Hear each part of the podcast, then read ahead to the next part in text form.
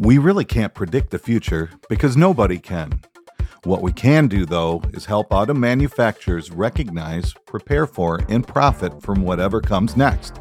Auto Supply Chain Profits gives you timely and relevant insights and best practices from industry leaders.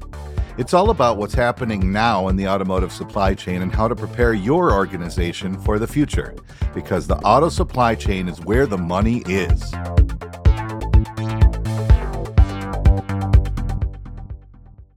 Hello and welcome to another episode of the Auto Supply Chain Profits podcast. And today we're going to focus on software and cybersecurity, two issues on everybody's mind in the auto industry. This episode was recorded live from the OESA Supplier Summit in Novi, Michigan. And today we are bringing you not one, but two thought leaders in the space. Our first guest is Jennifer Dukarski. She is affectionately known as the geek lawyer and the recognized thought leader in the space of emerging tech, media, IP, privacy, and cybersecurity. Jennifer, welcome to the show. So, Jennifer, tell us a little bit about yourself and your organization. Well, my name is Jennifer Dukarski. I am a recovering engineer, first and foremost. now, I, I, say that I'm a recovering engineer because one never truly recovers. But I did switch over and more than 10 years ago, jumped into the legal realm. So, really, who I am and what I do, I bring a little bit of that engineering sensibility into the realm of legal issues mm-hmm. with the automotive supply chain.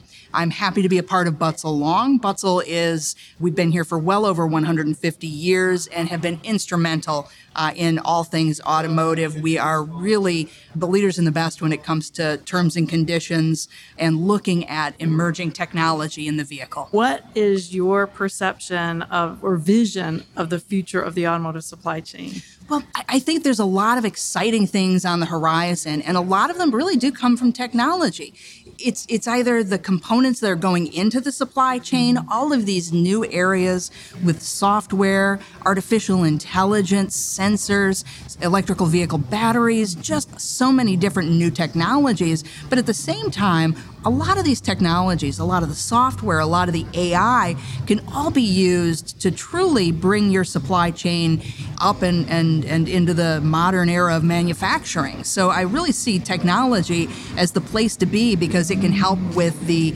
actual workload and it can help with the product that we're creating. With your engineering background, what are the big challenges that automakers are facing relative to software? Well, I think you can take a look at what NHTSA has been doing lately to get a good sense of, of, at least software in the car. We've had several recalls recently that have dealt with software.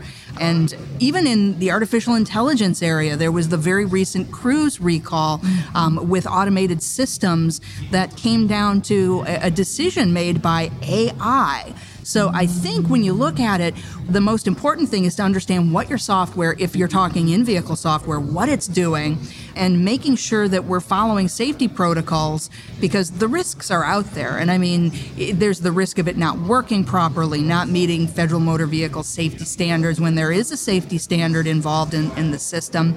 And there's always that perennial fear of a cyber attack. Mm. And I don't think that ever is going to go away. No, and I think it's going to get even more complex as we move towards autonomy. Oh, yes. And now we are trying to build that infrastructure where the vehicle is communicating with the infrastructure, and it's all going to be through software as well. Oh. Well, when you stop and think about those creative folks who have hacked the roadside units um, to put up zombie apocalypse, um, and you think those are the type of systems that the car is going to be talking with, it leaves you with an interesting image. And again, as much as I like to joke about it, I'm just waiting to get the phone call from somebody in my family saying, What does ransomware mean and why won't my car start?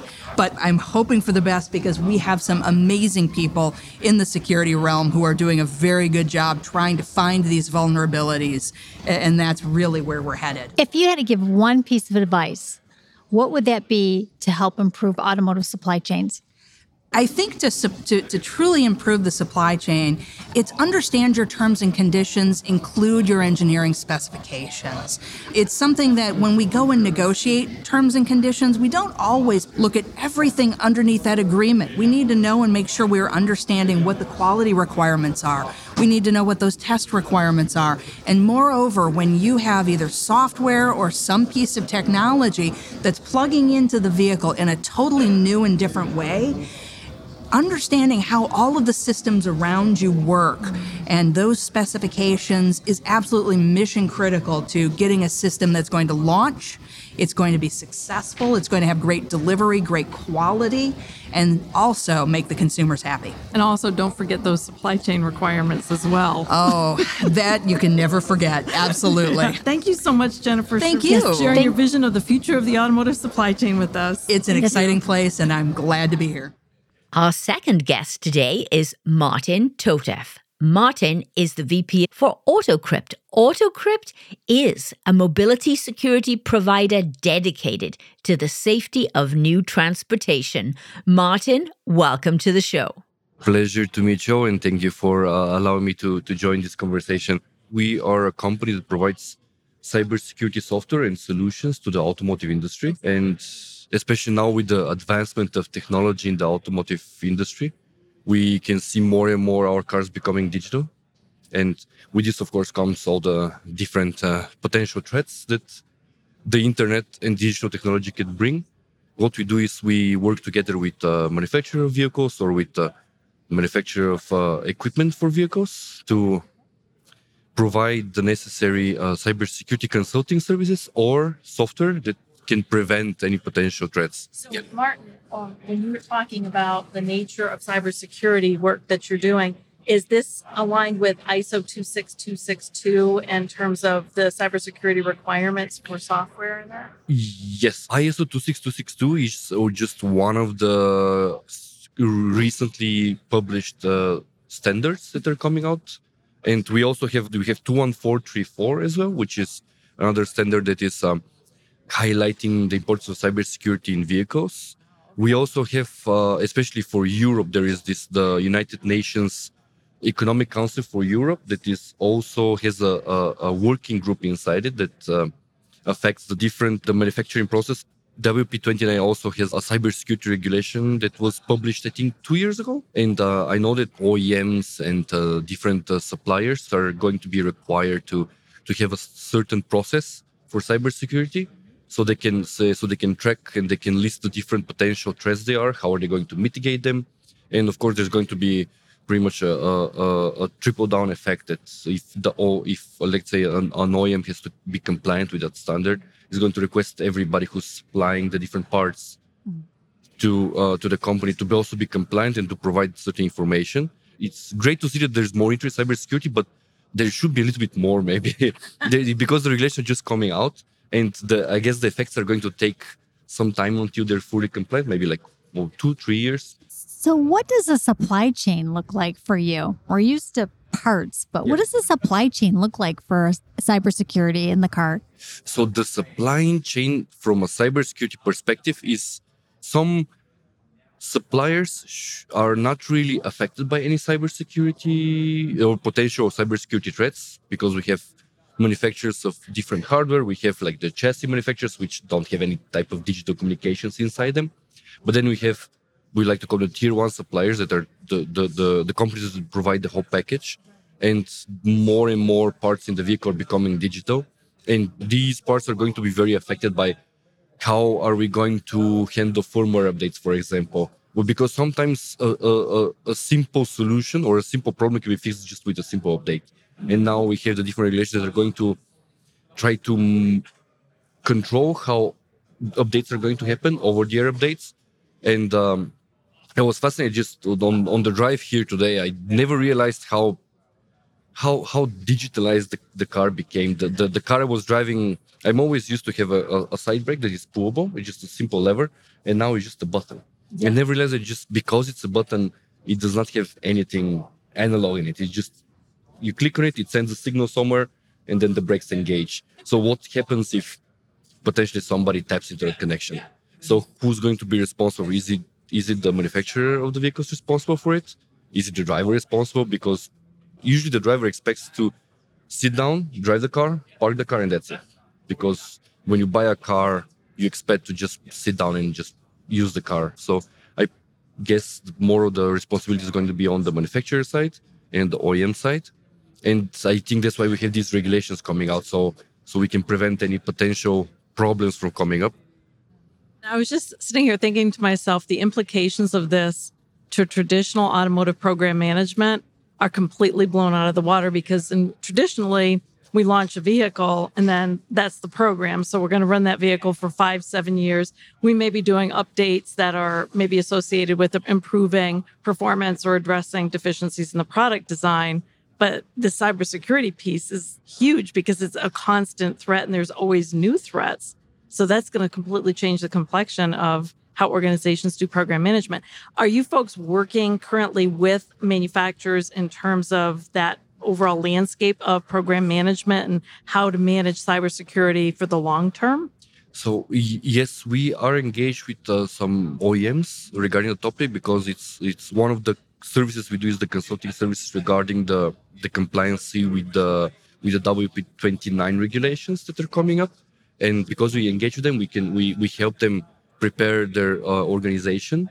And also we help them prepare uh, any other requirements that, that might come up because some vehicle manufacturers let's say that they have an already established system and they just need like a slight extension to it or other manufacturers they might need a little bit more so that's a little bit inevitable but we consult with them and then if it's necessary we provide of course our uh, software solutions that are made for different in-vehicle security or different component security that's also required by by the upcoming standards. In this new world, who's responsible for cybersecurity? Is it me as a consumer, or is it the OEM, or is it going to be both to make sure I don't get hacked? Even the supplier of the parts. Yes, who owns that now in this new world? So, because regulations are constantly evolving, those topics are still being defined. But at this point, the OEMs and the suppliers are pretty much uh, responsible for. That's why they are required to have a cybersecurity management system, and this is something similar like having an ISO certification, like let's say for 9001 or 27001, which is if you have a system, if you have the necessary resources inside the company that can manage the different cybersecurity topics. And this also includes requiring your suppliers to provide you with information on, on let's say, if the part itself is vulnerable to any cybersecurity threats or if there is any vulnerability, how it can be mitigated. But over the air updates are going to be and are actually the, the best way to prevent any new and upcoming cybersecurity threats. Mm-hmm. Like how we update our phones these days with pretty much every like few months. I believe cars are going to be also updatable in a very similar manner and uh, yeah it's it's just the future. Digitalization is is happening everywhere. And the automotive industry is just going to experience what the phone industry has experienced for the last 20 30 years maybe. There are some people that don't want to do updates because they don't trust what's behind yeah. that. How do we help especially consumers understand the importance of accepting those updates? Because in many cases there's usually some cybersecurity support that's being embedded in those updates when it comes to regulation, I believe there should be a middle ground as to what we can ask for permission from the driver itself and what we have to from the OEM push it themselves. If it's something security and safety related, I believe that the OEM should not require any action from the driver itself. It should be pushed because it's safety and security related. When it comes to like let's say updates to like the navigation system or something that's coming to the infotainment system, maybe because it affects how the user interacts with the device mm-hmm. itself, with the car itself, now it becomes a device. But then when it comes to safety, it's just inevitable. It, it has to be pushed by the OEM. That, that's my personal opinion, and I hope that I, I believe that the regulation authorities and the, the people responsible for the different regulations are on the same page as myself because safety, of course, is the highest priority. Martin, thank you so much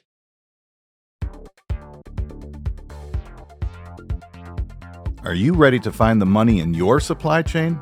Visit www.autosupplychainprofits.com to learn how, or click the link in the show notes below.